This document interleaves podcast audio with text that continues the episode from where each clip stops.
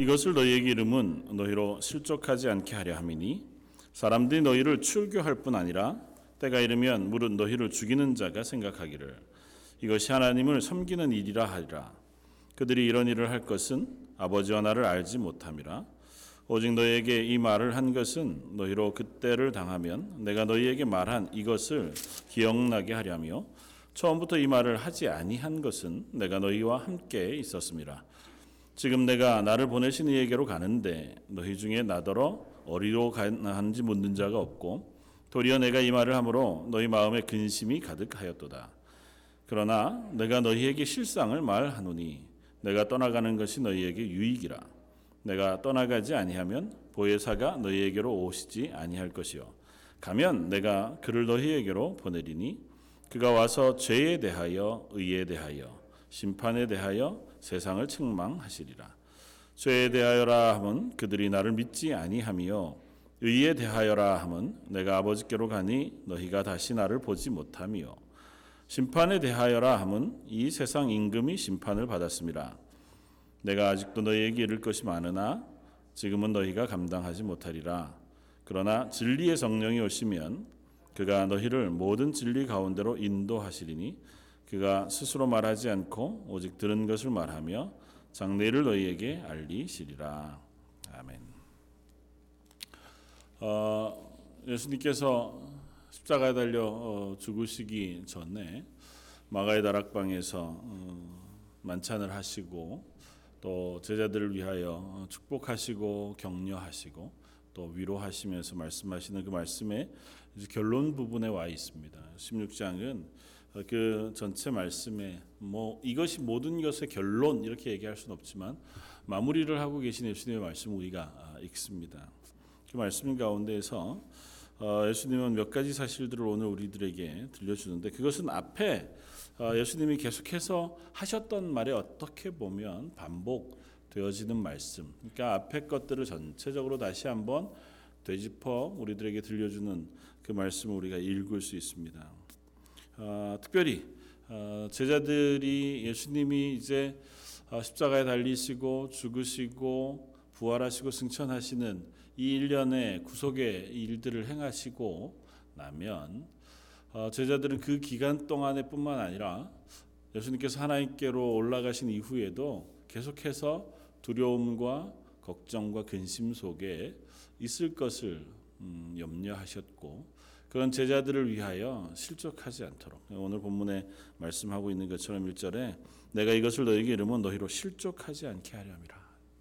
아, 그들이 담대하게 지금껏까지 그랬던 것처럼 앞으로도 더 담대하게 제자로서 또 교회로서 세워지기를 기대하시는 마음 그리고 그것을 부탁하시는 마음으로 어, 몇 가지 사실을 간추려서 이야기해 주십니다.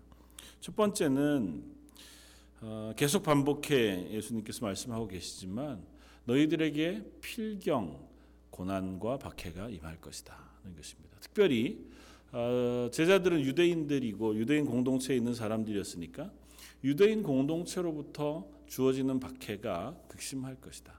그건 구체적으로는 오늘 2절에 얘기하는 것처럼 너희를 출교할 뿐 아니라 어, 유대인 공동체로부터 이 사람들을 이제 쫓아내는 그래서 어, 그들이 쫓겨나 아예 유대인 공동체로부터 떨어져 나오게 되어질 뿐만 아니라 어, 때가 이르면 너희를 죽이는 어, 일들이 일어날 것이다. 그러니까 예수님은 이 사실에 대하여 제자들에게 말씀해 줍니다.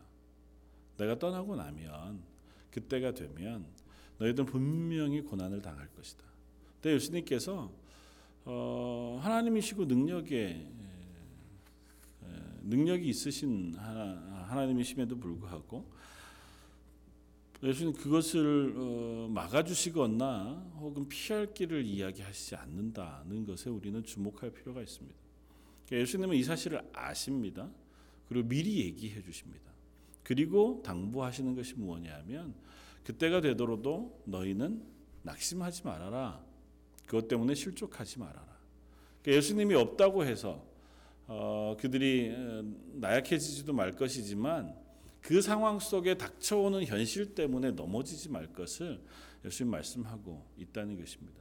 이 말씀은 결국은 어, 우리들에게 분명한 사실 몇 가지를 알려줍니다. 하나는 이 세상이 어, 예수 믿는 이들에 대하여 박해하고 예수 믿는 이들이 고난을 당하는 것은 너무도 일반적인 일일 것이다는 것입니다. 그러니까 어, 제자들에게 예수님이 무조건 뭐 억지로 고난을 당하라고 하시는 건 아니지만 세상의 속성이 그러하다는 것입니다.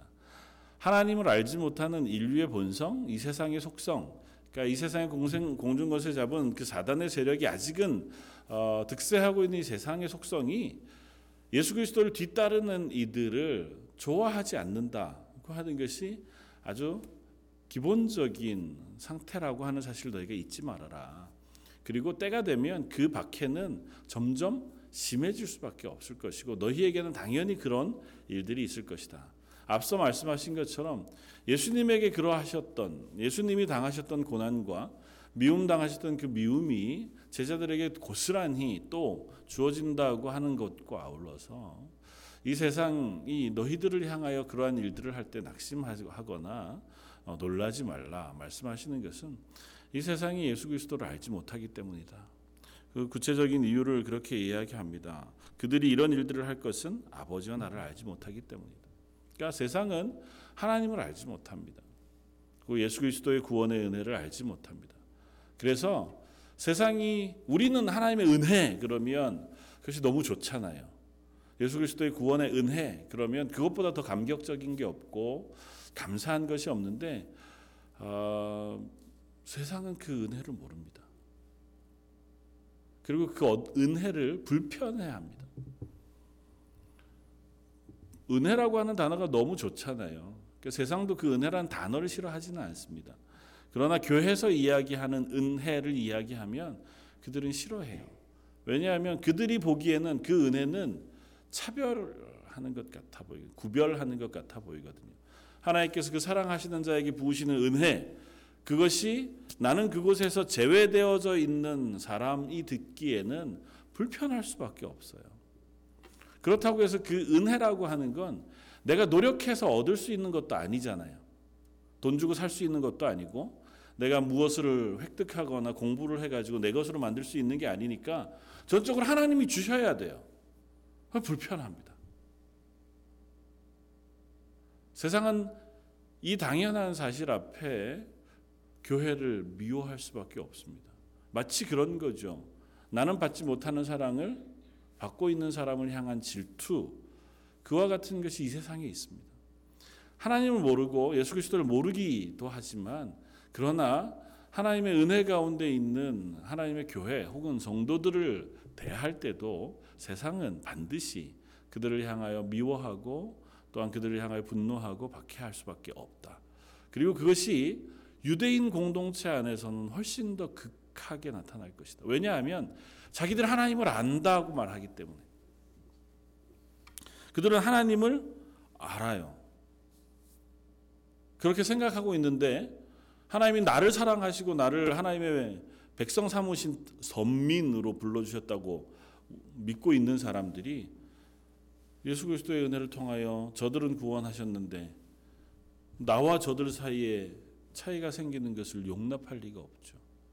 그래서 그들은 그 고난 그 어, 교회 성도들을 자기 공동체로부터 쫓아 출교합니다. 근데 사실은 우리들이 그냥 어, 그럼 뭐 유독교 떠나서 기독교인 되면 되지.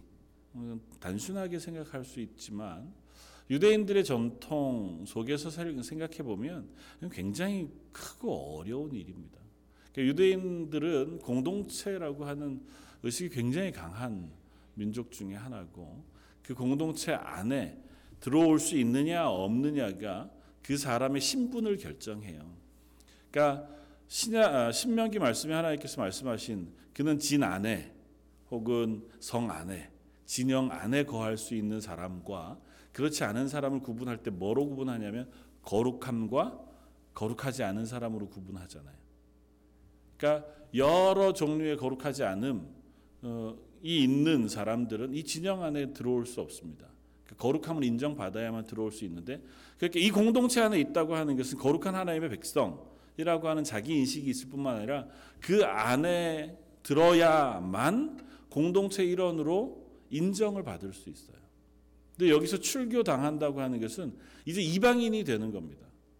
유대인 공동체 일원으로 취급받지 못하고 그 안에서 얻을 수 있는 모든 것을 하나도 얻을 수 없는 상태가 되는. 그러니까 아주 단순하게 얘기하면 어, 저희 자녀들 학교 다니는 학생들 중에서 어, 가장 큰 갈등 중에 하나가 학교에서 당하는 왕따 분리라고 하는 거잖아요. 그러니까 그것과 똑같습니다. 우리 안에서 쫓아내는 거예요. 얘는 이제 상종하지 않는 사람들이 되는 거. 그러니까 유대인들에게 교회 그리스도인들 그와 같을 것이다. 사실 그 안에 부모도 있고 형제도 있고 자기의 자라왔던 친구들도 있고 모든 인간관계가 다 있는 그 공동체 안에서 쫓겨나게 될 것이다. 그러니까 어, 저희가 지금 살아가고 있는 북미 땅에서 교회라고 하는 것은 그와 같은 취급을 당하지 않습니다. 그렇기 때문에 우리들은 참 이 말씀에 대한 것들을 온전하게 다 이해하기가 참 어렵지만 그렇다 하더라도 희미하게라도 어쨌든 이 세상은 교회를 즐겁게 받아들이지 않고 교회를 미워하고 싫어할 수밖에 없다는 사실을 염두에 두어야 한다. 예수님이 그 말씀을 하시는 것은 너희에게 반드시 그 일이 있을 것이기 때문이에요. 그것을 하나님께서 막아주시지 않는 이유가 있습니다. 사실은 하나님께서 이 고난을 피하게 하실 수 있어요. 하나님께서 이 고난을 교회에 임하지 않도록 막아주실 수 있습니다. 이스라엘 백성을 하나님께서 구원해 주신 것처럼 하나님께서 전능하신 손으로 교회들을 막아주시고 보호해 주실 수 있어요. 그런데 그렇지 않으십니다. 역사상 교회 역사들을 보아도 교회들이 당하는 고난을 하나님께서 대부분은 놓아두셨습니다. 숱한 순교의 피들이 흘려졌고 숱한 박해들이 일어나고 그 안에서도 어, 교회는 복음을 위하여 어, 그 복음을 지키는 자리에 서 있기를 원했습니다. 하나님 그것을 그대로 두신 것은 하나님께서 우리를 선한 길로 인도하시기 위한 방편이라고 하는 사실을 우리는 짐작해 볼 수 있습니다. 다른 거 다 우리가 살펴보지 않아도 하나님은 선하시잖아요. 하나님 우리의 모든 것을 아십니다. 그리고 하나님 그 사랑하는 자를 향하여 결코 사랑을 포기하신 적이 없어요. 그러니까 하나님 우리를 사랑하시고 하나님의 교회를 사랑하시고 하나님의 사람들을 사랑하시는데 그들을 박해받는 자리에 그냥 내버려 두실 때에는 그 하나님이 그들을 향하여 가지고 계신 분명한 선한 뜻이 있을 것이라는 거죠. 여러 가지로 이야기할 수 있습니다. 그것을 통과하면서 우리의 믿음이 연단되어져 가고 또 정금과 같이 재련되어집니다. 우리 속에 불순물들이 사라지고 하나님을 소망하고 하나님 말씀 앞에 분명하게 세워지는 그와 같은 길들을 우리가 지나게 되었습니다. 또 다른 한편으로는 고난을 통과하면서 어, 가려집니다. 알곡과 가라지가 나뉘어지게 됩니다. 정말 내 신앙 속에 연약한 부분들이 드러나게 되고 또 그 고난을 통과하면서 정말 하나님 앞에 구원받은 그리스도인인가 아닌가를 우리가 시험 받게 돼요. 테스트 받게 돼요. 그래서 그것을 통과하면서 내가 하나님의 백성으로 하나님의 사람으로 그 자리에 서게 되어지는 그와 같은 은혜들을 경험하게 되어지기도 합니다. 꼭 그렇지 않다 하더라도 하나님 우리에게 그와 같은 일들을 두시는 것은 오늘 말씀하신 것처럼 야 니네 그때가 당하더라도 절대 실족하지 마 하거나 낙심하지 말아라. 그러니까 내가 너희와 함께 있고 너희를 여전히 사랑하며 너희를 향하여 내가 은혜 베풀기를 멈추지 않고 있다는 사실을 잊지 마라. 그러니까 그때가 되면 내가 했던 말들을 기억하면서 아 예수님이 말씀하셨던 그 고난이 지금 닥치고 있는 거구나 그렇게 생각하라는 것입니다. 그래서 예수님은 이 제자들이 실족하기를 원치 않으셨다고 말합니다. 예수님은 제자들이 실족하기를 원치 않으신 그것과 아울러서 우리들에게도 동일한 말씀을 하고 계세요. 근데 실족하는 이유는 아마 이런 것일 것입니다. 하나님께서 우리에게 기대하시고 우리를 이끌어 가시려고 하는 방향을 우리가 바로 알지 못할 때 하나님의 뜻이 분명한데 우리의 기대는 그 하나님의 뜻에 맞춰져 있지 않고 내 나름대로의 오해와 내 나름대로의 욕심을 따라 다른 곳을 바라보고 있으면 어떤 상황이 닥치면 우리 그것 때문에 낙심하고 실족하게 돼요. 하나님 분명히 우리를 믿음에 연단하여 믿음의 담대한 자리로 이끌어 가고 싶어 하시는데 우리는 이 땅에서 조금 더 편안해지고 또 조금 더 많은 것들을 얻고 싶은 것을 바라보고 있다면 하나님이 우리에게 허락하시는 선한 뜻으로 주신 상황도 우리에게는 낙심할 만한 상황이 되어줄 수 있다는 거죠. 예수님은 미리 그 말씀을 하고 계시는 거예요. 그렇지 않다. 난 너희를 향하여 항상 선한 뜻을 가지고 있다고 하는 것. 그리고 그 이야기를 미리 하시는 것은 그들로 준비하게 하시는 거예요. 오해하지 않도록. 저 여러분들에게 이 말씀을 들려주시는 이유도 마찬가지인 줄 압니다. 우리가 이 땅 가운데 그리스도인으로 살아가면서 우리가 제자들에게 하셨던 이 말씀을 기억하면서 하나님은 나를 향하여 선하신 뜻을 가지고 계시다는 사실을 놓치지 않을 수 있는 저 여러분들이었으면 좋겠습니다. 우리 다 알 수 없어요. 당장 확인이 안 될 수도 있습니다. 누군가에게 설명 못할 만한 상황 속에 놓여 있을 수도 있습니다. 야, 너 그게 하나님의 은혜라고 얘기하는데 그럼 나를 납득시켜 봐라. 우리에게 그럴 능력이 없어요. 우리의 언어나 우리의 지식이 내가 당한 어려움과 박해나 고난을 하나님의 은혜라고 설명할 방법이 없습니다. 그렇다고 해서 그것이 하나님의 은혜 가운데 우리를 인도하시지 않는 것은 아니라 고 하는 사실을 우리가 붙잡을 수 있기를 바랍니다. 이 말을 들었던 제자들은 모두 다 순교했습니다. 사도 요한만 순교하지 않았지만 사도 요한 역시 반모섬에 유배당해서 오랜 시간을 고통 가운데 있었고 오히려 순교당하는 것이 훨씬 더 좋았을 만한 그와 같은 고난의 시간들을 보냈던 것을 봅니다. 초대교회 120명의 문도가 성령의 충만함을 입었던 그리고 그들이 놀랍게 하나님의 일들을 행하는 모습들을 우리가 사도행전을 통해서 봅니다. 그러나 그들의 대부분도 순교의 열매로 이 땅에 순교의 피를 흘렸습니다. 그들이 만난 것은 예수님이 말씀하신 것처럼 세상으로부터 출교당하고 그들이 칼을 들어 죽이는 그와 같은 위협 속에 놓여지고 옥에 갇히고 매맞고 혹은 사자의 밥이 되거나 히브리서 11장에 얘기하는 것처럼 온갖 위협과 고난 속에 놓여 있을 수밖에 없었습니다. 예수님의 말씀은 실제가 되었고 그때가 되었을 때 이 예수님의 말씀은 그들에게 격려와 위로가 된 줄 압니다. 아 맞아. 예수님 말씀하셨던 게 이거구나. 그래도 다 알지도 못하겠지만 이 길을 지나가는 것이 하나님의 선한 계획 속에 내가 서 있는 것이겠구나. 그 하는 사실을 믿은 사람들이 성경 안에 기록되어져 있는 하나님의 사람들인 줄 믿습니다. 저 여러분들도 이 땅 가운데 길들을 걸어가면서 예수님의 말씀을 기억하고 또 그 말씀 앞에 우리가 한 걸음 한 걸음 담대하게 서갈 수 있는 하나님의 사람들이었으면 좋겠습니다. 그리고 예수님의 이 말씀을 우리들에게 하시면서 내가 이 말을 지금 너희에게 하는 이유 이전에 하지 않고 지금 해야 하는 이유에 대해서 말씀하세요. 그 이유는 이전에는 내가 너희와 함께 있었기 때문이에요. 예수님이 제자들과 함께 있을 동안에는 굳이 이 말씀을 안 하셔도 됐어요. 고난이 닥치면 예수님이 가서 손잡아 주면 됐고 그들을 위로해 주면 됐고 그들에게 설명해 주면 가능했습니다. 배가 고파서 넓은 들판에 모여 있는 그 숱한 사람들 그들이 지쳐하고 힘겨워할 때 예수님이 축사하셔서 오병이어로 그들을 먹이시면 됐거든요. 병자가 고난을 당하여 정말 힘겨운 상태에 놓였을 때 예수님 말씀으로 혹은 손을 대셔서 그들을 낫게 하시면 되었습니다. 그 제자들이 당하는 고난 혹은 예수님의 뒤를 따르다가 만나는 고난이 예수님 있는 동안에는 사실은 큰 문제가 되지 않아요. 그게 고난으로 느껴지지 않습니다. 예수님이 계시니까요.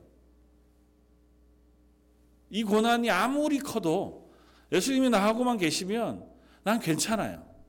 예수님으로부터 주어지는 이 고난을 해결할 수 있는 능력을 내가 알고 혹 그렇지 않다 하더라도 예수님 따라다니던 제자들이 뭐 그때라고 해서 말 타고 다닌 것 아니었잖아요. 마차 타고 다닌 것 아니었고 예수님 이 복음서 기간 써 있는 그 내도록 숱한 곳을 다니셨습니다. 갈릴리를 건널 때나 배를 타고 다니셨지 그 모든 나머지 길들은 걸어가셨어요. 저 남쪽 네겝으로부터 사막 지역 예루살렘 여리고나 그 고지 산지들을 통과하실 때에 그 좁은 길들과 사막 지역을 통과하실 때에 또 북쪽 갈릴리 지역이나 두로와 시돈 혹은 그 외의 모든 지역들을 다니실 때에도 예수님 걸어 다니셨습니다. 그 걷는 길을 제자들 역시 따라 걸었습니다. 먹을 것을 구할 수 없어서 그저 오랜 동안 걷고 그 성 안에 들어 먹을 것을 구할 수밖에 없는 좋게 얘기하면 예수님과 열두 제자들이 참 아름답게 말씀을 전하는 거지만 악한 사람들이 멀리서 잘못 보면 이런 표현을 써서 되게 죄송합니다만 그야말로 불황하는 사람들 거짓대 비슷한 사람들 뭐 한 10명 20명이 다니는 것과 별반 다르지 않아요. 먼지 풀풀 날리는 그 사막길을 하루 이틀 계속 걷는다고 생각해 보세요. 물론 그때는 다 그렇겠지만 뭐 옷이 되게 깨끗하고 단정하고 바르고 그리고 어느 마을에 가면 다 대접받을 만하고 그랬기만 하겠어요. 그래도 제자들은 좋았습니다. 예수님이 있으니까요. 그래서 예수님의 뒤를 따르는 것이었잖아요. 근데 이제는 그 예수님이 안 계실 거예요. 곧 잡히시고 고난당하시고 죽으시고 무덤에 갇히신 후에 부활하실 것이지만 부활하신 후에도 곧 승천하셔서 하나님께로 올라가실 겁니다. 제자들이 그 예수님이 그들 곁에 없어요. 그러면 이전에 당하던 어려움 그것이 동일하게 와도 그들은 그 어려움을 능히 이길 만한 힘이 부족해요. 그것을 넘어갈 만한 그 마음의 평안함이 사라져 버리고 만 거죠. 그래서 얘기하시는 겁니다. 그때가 되더라도 걱정하지 말아라. 그리고 덧붙여서 말씀하십니다. 내가 너희를 위하여 보혜사를 보내어 줄 것이다. 7절 그러나 내가 너희에게 실상을 말하노니 내가 떠나가는 것이 너에게 유익이라. 내가 떠나가지 아니하면 보혜사가 너희에게로 오시지 아니할 것이요. 가면 내가 그를 너희에게로 보낼 것이다. 그러니까 우리를 돕는 그분 예수님과 같이 우리를 도우시는 성령 보혜사를 보내어 주신다는 것입니다. 그러므로 걱정하지 말아라. 그리고 그 성령은 예수님이 함께 계신 것 그것보다 더 낫다고 말씀하세요. 어, 뭐 똑같으시겠죠. 더 나, 나을 것이야 뭐 있겠나. 하나 분명한 것은 있습니다. 성령은 임재하실 때 우리의 삶 가운데 들어오세요. 우린 예수님과 함께 걷던 제자들을 부러워하지만 그 제자들은 예수님과 함께 걸었습니다. 그러나 성령은 우리 삶 가운데 내재 들어와서 함께 계세요. 그리고 떠나지 않고 우리가 어느 곳에 있든지 어떤 상황에 있든지 그 성령께서 함께 하시겠다고 말씀하세요. 예수님은 있는 곳 그것이 육체로 계셨기 때문에 한 군데밖에 있으실 수 없어요. 우리가 예수님을 만나러 뭐 예루살렘 가서 예수님을 만나고 그것 때문에 위로를 받을 수 있지만 성령님은 세계 모든 곳에 편재해 계실 수 있습니다. 어느 곳에든 어느 곳에 있는 성도의 삶 가운데든 임재하실 수 있어요. 그래서 그 성령님이 우리에게 부어지면 그 성령님으로 인하여 그 상황을 능히 이겨나갈 그와 같은 힘과 능력과 위로와 용기를 얻게 되어질 것이라는 것입니다. 그 성령님이 우리를 위로할 것이고 우리에게 이 모든 것들을 깨닫게 하시고 생각나게 하실 것이고 또 그것을 건너갈 힘과 능력을 부어 주실 것이다라고 하는 사실을 우리에게 말씀해 줍니다. 그러면서 그 성령이 우리 가운데 임재하시면 우리에게 일어나는 일 혹은 성령께서 하시는 일들을 간략하게 이렇게 말씀하십니다. 그가 와서 죄에 대하여 의에 대하여 세상에 대하여 세상을 아, 심판에 대하여 세상을 책망하시리라. 아, 참 어렵습니다. 성령이 오셔서 우리를 위로하십니다. 그럼 끝. 아, 너무 너무 좋죠. 근데 성령이 우리를 위로하실 뿐만 아니라 하나님 예수님의 말씀을 기억나게 하시고 우리를 격려하시기도 하지만 오늘 말씀에는 그 성령님이 오셔서 하시는 일에 대하여 성령님이 오시면 죄에 대하여 의에 대하여 심판에 대하여 세상을 책망하실 것이라고 말해요. 책망한다고 하는 단어를 별로 우리가 즐겨 어, 듣지 못합니다. 책망이라는 건 일단 부정적이잖아요. 내가 잘못한 것에 대해서 혼내시는 것 같잖아요. 왜 세상을 향해서 혹은 성도들을 향해서 이와 같은 표현을 쓰시는 것인가? 그 하는 것을 우리가 어, 이해할 필요가 있습니다. 와서 죄에 대하여라 함은 그들이 나를 믿지 아니합니다. 이게 죄에 대하여 책망하신다고 표현하신 이유는 한 가지다. 세상이 예수 그리스도를 구주로 믿지 않은 것 그것에 대하여 책망하시는 것이다. 그러니까 믿지 않는 이들에게는 이것이 그들의 죄의 근거, 그들이 하나님으로부터 심판당할 근거가 돼서 그게 죄가 돼요. 믿는 이들에게는 믿는 이들에게는 그것이 우리가 받는 은혜를 바라보게 하는 시작이 돼요. 우리가 예수 그리스도를 구주로 고백하려면 이것에 대한 고백이 있어야 합니다. 그러니까 죄에 대한 책망 으로 표현되어진 우리가 하나님의 말씀에 불순종하고 하나님을 구주로 하나님을 주권자로 고백하지 못하고 내 인생을 내 마음대로 살았던 것을 드러내시는 그와 같은 책망의 시간들을 경험해야 해요. 그것 없이 예수 그리스도가 우리의 구주로 고백되어지지 않습니다. 예수님이 우리를 위하여 십자가를 지셨다고 할 때 내 죄가 인정되지 않는데 예수님이 나를 대신하여 죽으셨다는 것이 은혜가 될 수 없어요. 죄에 대하여라 함은 예수님께서 죽으시는 그 죽음에 대하여 우리가 깨달아 아는 것을 의미합니다. 성령이 오셔서 우리 속에 임재하시면 우리에게 그런 변화가 일어납니다. 아, 내가 하나님 앞에 참 죄인이구나. 내가 내 스스로 주인 되는 삶을 사느라고 하나님의 말씀에 순종하는 그 길들을 우리가 살지 못했구나. 의에 대하여라 함은 내가 아버지께로 가니 너희가 다시 나를 못, 뭐, 보지 못할 것이다. 이건 무슨 말씀일까요? 의에 대하여 책망하시는데 그건 내가 너희를 떠나 이제 아버지께로 가서 너희가 다시 나를 보지 못할 것이기 때문이라고 말씀하세요. 같은 맥락에서 이렇게 이해할 수 있습니다. 하나님 아버지께로 가는 것은 예수 그리스도로 말미암아 갈 수 있습니다. 그러니까 의에 대하여라 하면 우리가 의롭다 하심을 받는 것은 이 하나님으로부터 의롭다 인정받으신 예수 그리스도 그분을 통해서만 우리도 예수님의 뒤를 따라 하나님의 나라를 갈 수 있다고 하는 사실을 깨닫고 고백한다는 것입니다. 내가 죄인인 것을 깨닫고 그 죄를 속하신 예수 그리스도를 구주로 고백하는 그와 같은 사실 그것을 성령을 통해 우리에게 말씀해 주시겠다는 것입니다. 성령이 우리 가운데 임재하시면 예수 그리스도의 십자가의 죽으심이 나를 구원하시기 위한 구원의 은혜라는 사실을 확인시켜 준다.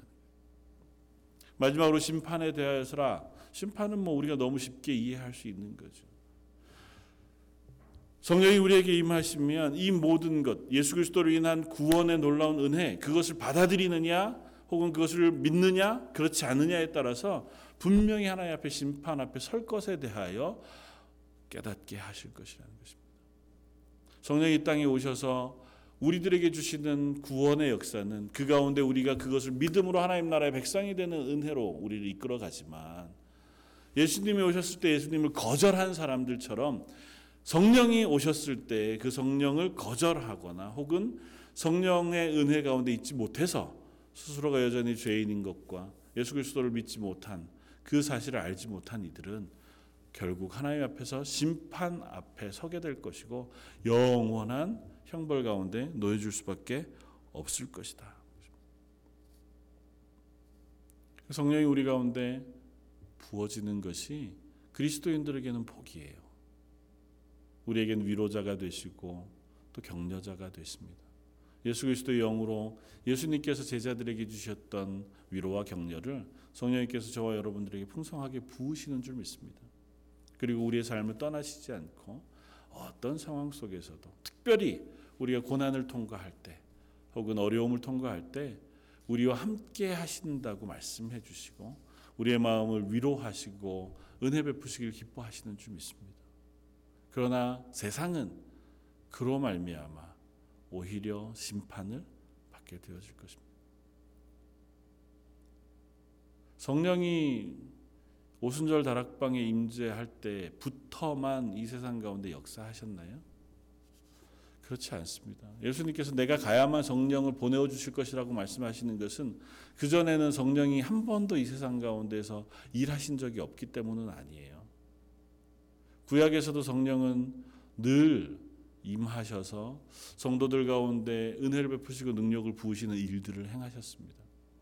그러나 예수님이 부활 승천하신 이후에 보내신 성령은 훨씬 더 충만한 것으로 우리 가운데 내재하여 우리와 함께 하시는 교회와 함께 하시고 성도와 함께 하시는 성령으로 보내어 주신 분이시라는 것입니다.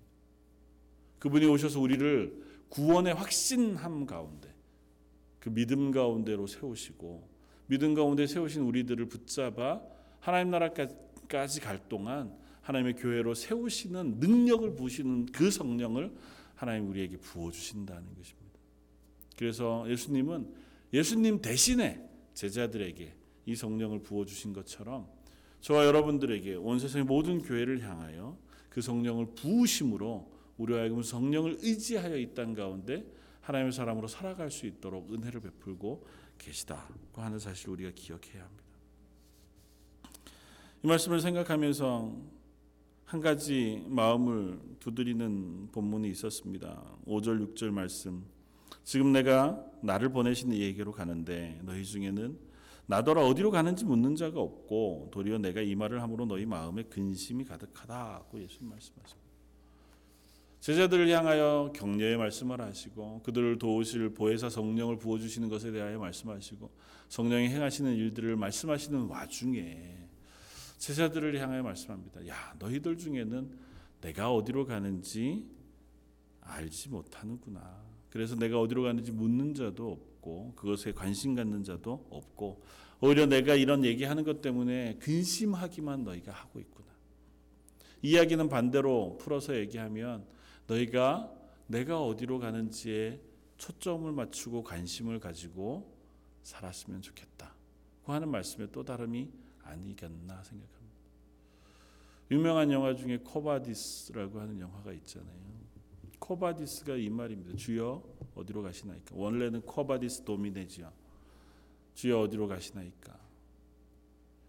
로마를 떠나는 베드로가 로마를 향해 가시는 예수님을 만나서 물었다고 하는 질문. 예수님은 그 질문을 하기를 원하시는 겁니다. 너네 지금 너희의 눈이 어디를 바라보고 있느냐? 제자들이 예수님과 함께 이 마지막 만찬을 하고 예수님의 격려와 위로와 그 말씀을 듣는 와중에도 제자들의 시선은 예수님이 향한 곳을 바라보지 못하고 있어요. 제자들의 시선, 제자들의 관심은 지금 당장 예수님이 우리를 떠나는 것 때문에 느껴지는 불안함이에요. 예수님이 없으면 어떻게 하지? 예수님이 자꾸 왜 저런 말씀을 하시지? 그 곳에만 초점이 맞춰져 있지.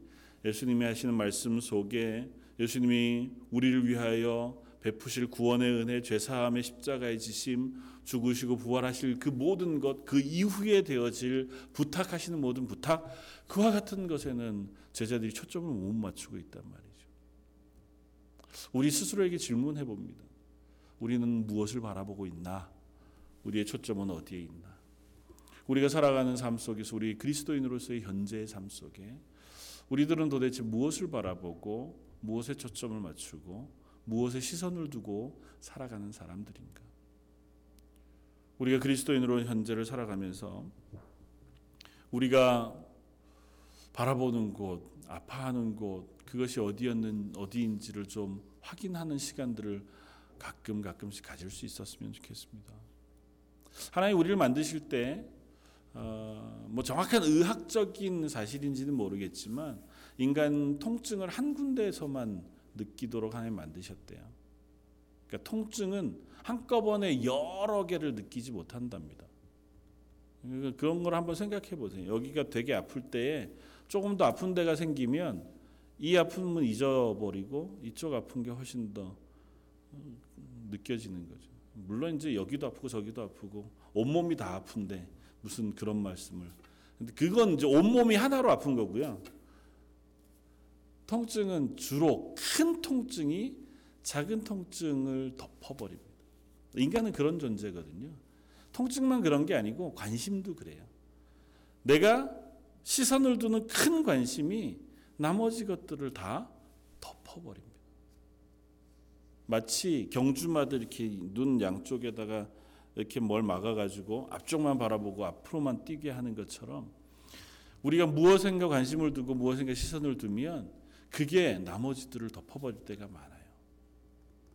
그리스도인들에게 우리가 그리스도인들이라면 우리가 초점을 두고 관심을 둬야 할 것이 무엇인가 하고 물을 필요가 있습니다. 오늘을 살아가면서 내가 아파하는 곳은 어딘가? 오늘을 살아가면서 내가 슬퍼하는 것은 어딘가? 저 여러분들이 가장 가슴 아파하는 일이 뭔지 한번 점검해 볼 수 있었으면 좋겠습니다. 내가 무엇 때문에 가장 기분 나빠하는지, 무엇 때문에 가장 힘겨워하는지, 무슨 일로 가장 마음 쓰고 있는지. 그냥 우선순위 1, 2, 3, 4를 매겨서 그렇게 이야기하고자 하는 게 아니고요. 내가 그리스도인으로 오늘 하루를 살아가면서 내 관심의 초점이 어디에 있는가를 가끔씩은 물어보면서 살았으면 좋겠습니다. 그래서 하나님의 관심이 있는 곳에 나도 관심이 있습니다. 하나님의 말씀이 부르신 곳에 제가 시선을 맞추고 달려가고 싶습니다. 그렇게 고백할 수 있는 저와 여러분들이 되었으면 좋겠고 그것이 또한 말씀 위에서 하나님의 은혜 가운데에서 확인되어 질 수 있기를 원합니다. 자칫 잘못하면 내 열정, 내 생각이 하나님의 말씀을 덮어버리기도 하거든요. 오늘 본문 맨 앞에서 우리가 살펴보았던 것처럼 제자들이 곧 당할 고난, 그 고난을 그 사람 어, 행하는 유대인들을 향해서 뭐라고 말씀하시냐 하면 2절에 사람들이 너희를 출교할 뿐 아니라 때가 이르면 너희를 죽이는 자가 생각하기를 이것이 하나님을 섬기는 일이라 하리라. 그들 입장에서는 이게 하나님을 기쁘시게 하는 일이기 때문에 한다고 얘기할 것이라는 거예요. 예수 그리스도를 십자가에 못 박아 죽이는 일, 그것을 그들은 신성 모독, 하나님을 위하는 일이라고 얘기했어요. 우리가 어느 한 곳에 시선을 두고 달려갈 때 열심을 내고 열정을 내어 달려가는 것이 너무 중요합니다. 그러나 아울러서 그것이 그런가 해서 정말 하나님의 말씀이 맞는가? 하나님의 뜻대로 하는 것이 맞는가? 우리가 그것을 살펴볼 수 있는 지혜도 필요합니다. 예수님은 그 말씀을 우리에게 이렇게 들려줍니다. 열매로 알 것이다. 정말 그것이 하나님의 뜻에 합당한 것이라면 그 열매가 하나님 기뻐하시는 열매가 맺어질 것이다. 그러나 아무리 열정적으로 아무리 하나님을 위하여 그 일을 한다고 하더라도 그 일의 열매가 하나님이 기뻐하시는 결론으로 나지 않는 일이 있다면 한번 멈추어 서서 확인해 봐야 한다는 거죠. 아, 내가 하나님 앞에서 오늘을 어떻게 살아야 하나?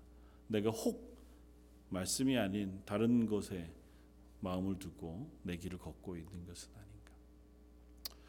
저 여러분들이 매일매일 그리스도인으로 살아간다고 하는 것은 어쩌면 너무 단순하지만은 않을지도 모릅니다. 그러나 뒤집어 보면 굉장히 단순하기도 할 것입니다. 하나님 말씀대로 하나님 기뻐하시는 것이 무엇인지를 끊임없이 생각하고 말씀을 읽고 기도하면서 하나님 제가 하나님 기뻐하시는 길을 걸어갈 수 있도록 다른 것 바라보지 않고 거기에 시선을 두고 그것을 아파하며 그 길을 걷게 해 주십시오.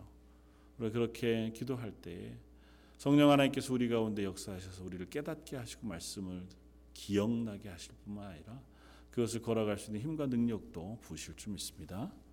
우리 그렇게 말씀을 기억하면서 달려간 2018년 한 해가 되시기를 주님의 이름으로 부탁을 드립니다. 같이 한번 기도하겠습니다. 하나님 감사합니다. 제자들에게 하신 말씀 저희들에게도 하시는 줄 압니다. 저희들이 이 땅을 살아가면서 하루하루 하나님의 말씀을 점검해 보고 내 눈이 어디를 향하는가를 확인해 보고 그것을 향하여 열심을 내어 달려갈 뿐만 아니라 그것이 참 하나님 기뻐하시는 것인가를 점검해 볼 수 있기를 원합니다. 그리고 그렇게 그 길을 걸어갈 때 성령 하나님께서 저희 가운데 역사하셔서 저를 위로하시고 능력으로 함께해 주옵소서. 오늘 말씀 예수님 이름으로 기도드립니다.